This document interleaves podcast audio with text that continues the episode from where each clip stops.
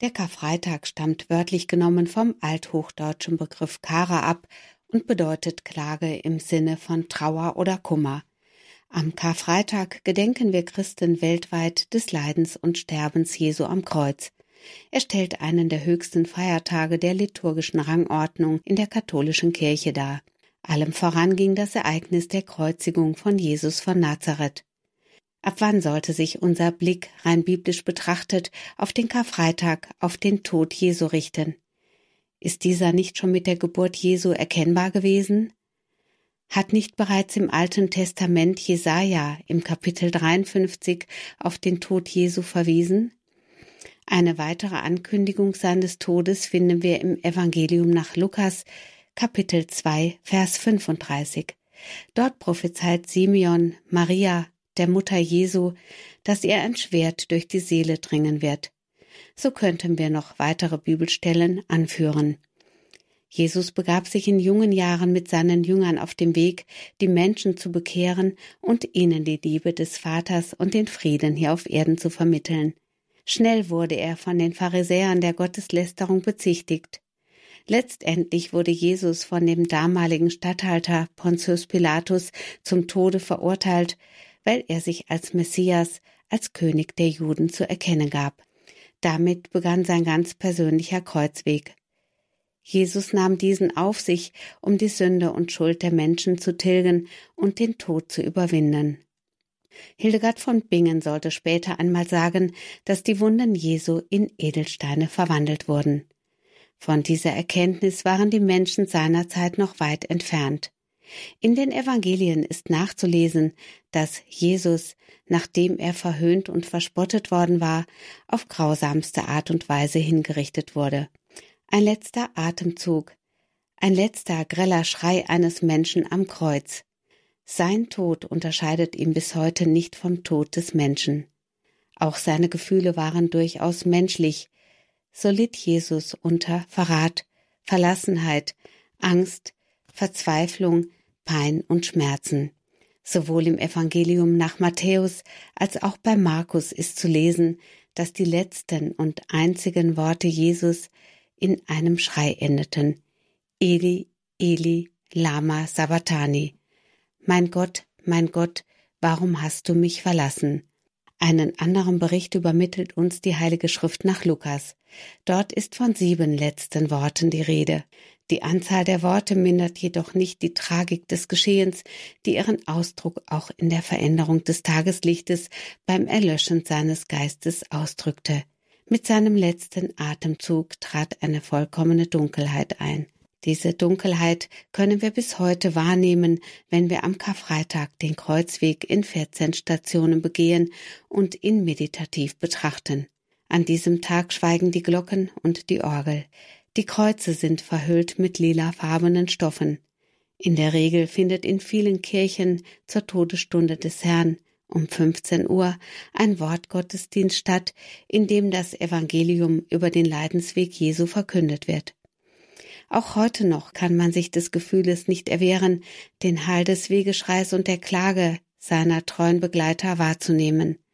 Und so manches Mal können wir uns unserer Tränen nicht erwehren. Deshalb ist der Karfreitag als Tag der Trauer, als stiller Gedenktag überliefert, der auch Auswirkungen auf das öffentliche Leben hat. Der Tag gilt immer noch als strenger Fasttag. Außerdem ist der Karfreitag gesetzlich besonders geschützt. So gilt in Deutschland ein offizielles Tanz- und Konzertverbot, soweit diese nicht dem Ernst des Charakters des Karfreitages entsprechen. Dieses Gesetz unterliegt allerdings dem Föderalismus, deshalb gelten in den einzelnen Bundesländern hierzu unterschiedliche Regelungen. Zu allen Zeiten fühlten sich Künstler inspiriert, auch dramatische Geschehen wie das Leiden Christi in ihren Werken zum Ausdruck zu bringen. Darunter viele namenhafte Künstler wie zum Beispiel Rubens, Dürer, Kranach der Ältere und Giotto, um nur einige zu nennen. Das Motiv der Kreuzigung hat auch in der heutigen Zeit an Aktualität nichts eingebüßt. Dargestellt ist die Kreuzigungsszene häufig mit drei Gekreuzigten, in der Mitte Jesus, rechts und links eingerahmt von zwei Schächern, Dismas und Gismas. An dieser Stelle wollen wir uns dem Schächer zur Rechten Christi widmen. Er ist der Legende nach der heilige Dismas, dessen Gedenktag wir am 25. März begehen. Im römischen Martyrologium finden wir unter Sanctus Latro, was so viel heißt wie geheiligter Bandit, einen namenlosen Hinweis auf Dismas. Der Name Dismas findet offiziell erstmals Erwähnung in den Pilatusakten in den Apokryphen des Nikodemus-Evangeliums aus dem fünften Jahrhundert. Dort ist zu lesen, dass er der Legende nach Anführer einer Räuberbande war, dessen Raubzüge häufig auch im Morden endeten. Ferner wird berichtet, dass die heilige Familie auf der Flucht nach Ägypten den Eltern von Dismas begegnet sein soll. Dismas, der unter Aussatz litt, erhielt von den Wässern, die die Gottesmutter für den kleinen Jesus bei sich trug. Dadurch soll der Knabe von seinem Leiden geheilt worden sein. Dem ersten Reinigungsgeschehen folgte ein weiteres, das zu seiner vollkommenen Heiligung führte. Im Kreuzestod und unter Todesqualen reuten Dismas seine schweren Vergehen. So bat er Jesus, Denk an mich, wenn du in dein Reich kommst während des Ablebens, so ist es in Lukas Kapitel 23, Vers 46 nachzulesen, sprach der sterbende Jesus zu Dismas, Wahrlich, ich sage dir, noch heute wirst du mit mir im Paradiese sein. Dadurch erhielt Dismas wohl das größte Geschenk der göttlichen Barmherzigkeit, das der Mensch auf Erden erlangen kann, nämlich die Vergebung der Sünden und das ewige Leben. Vielleicht sollten wir dem heiligen Dismas wieder mehr Beachtung schenken. Eine hoffnungsvolle Verheißung für die heutige Gesellschaft. Gerade mitten im Wohlstand und im turbulenten Egoismus des Alltags ist es wichtig, sich wieder mehr auf den Glauben zu besinnen. Durch Dismas wird uns verdeutlicht, wie wir in der Reue zum vollkommenen Glauben an Jesus Christus finden können, indem wir die Beichte wieder mehr in den Mittelpunkt unseres Christseins rücken so war es dem Schächer vergönnt, an der barmherzigen Gnade Gottes teilzuhaben. Auch wir leben in der Hoffnung, dass es uns eines Tages vergönnt ist, den Tod zu überwinden.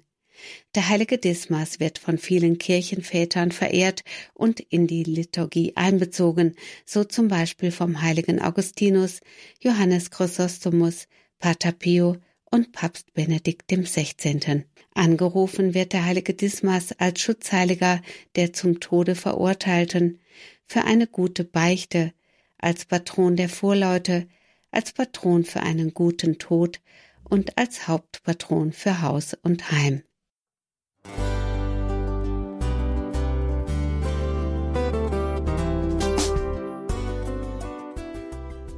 Liebe Zuhörerinnen und Zuhörer, Vielen Dank, dass Sie unser CD- und Podcast-Angebot in Anspruch nehmen.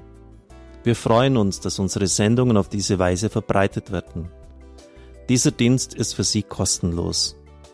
Für uns ist er allerdings mit einem nicht unerheblichen finanziellen Aufwand verbunden. Deshalb sind wir für jede Spende dankbar.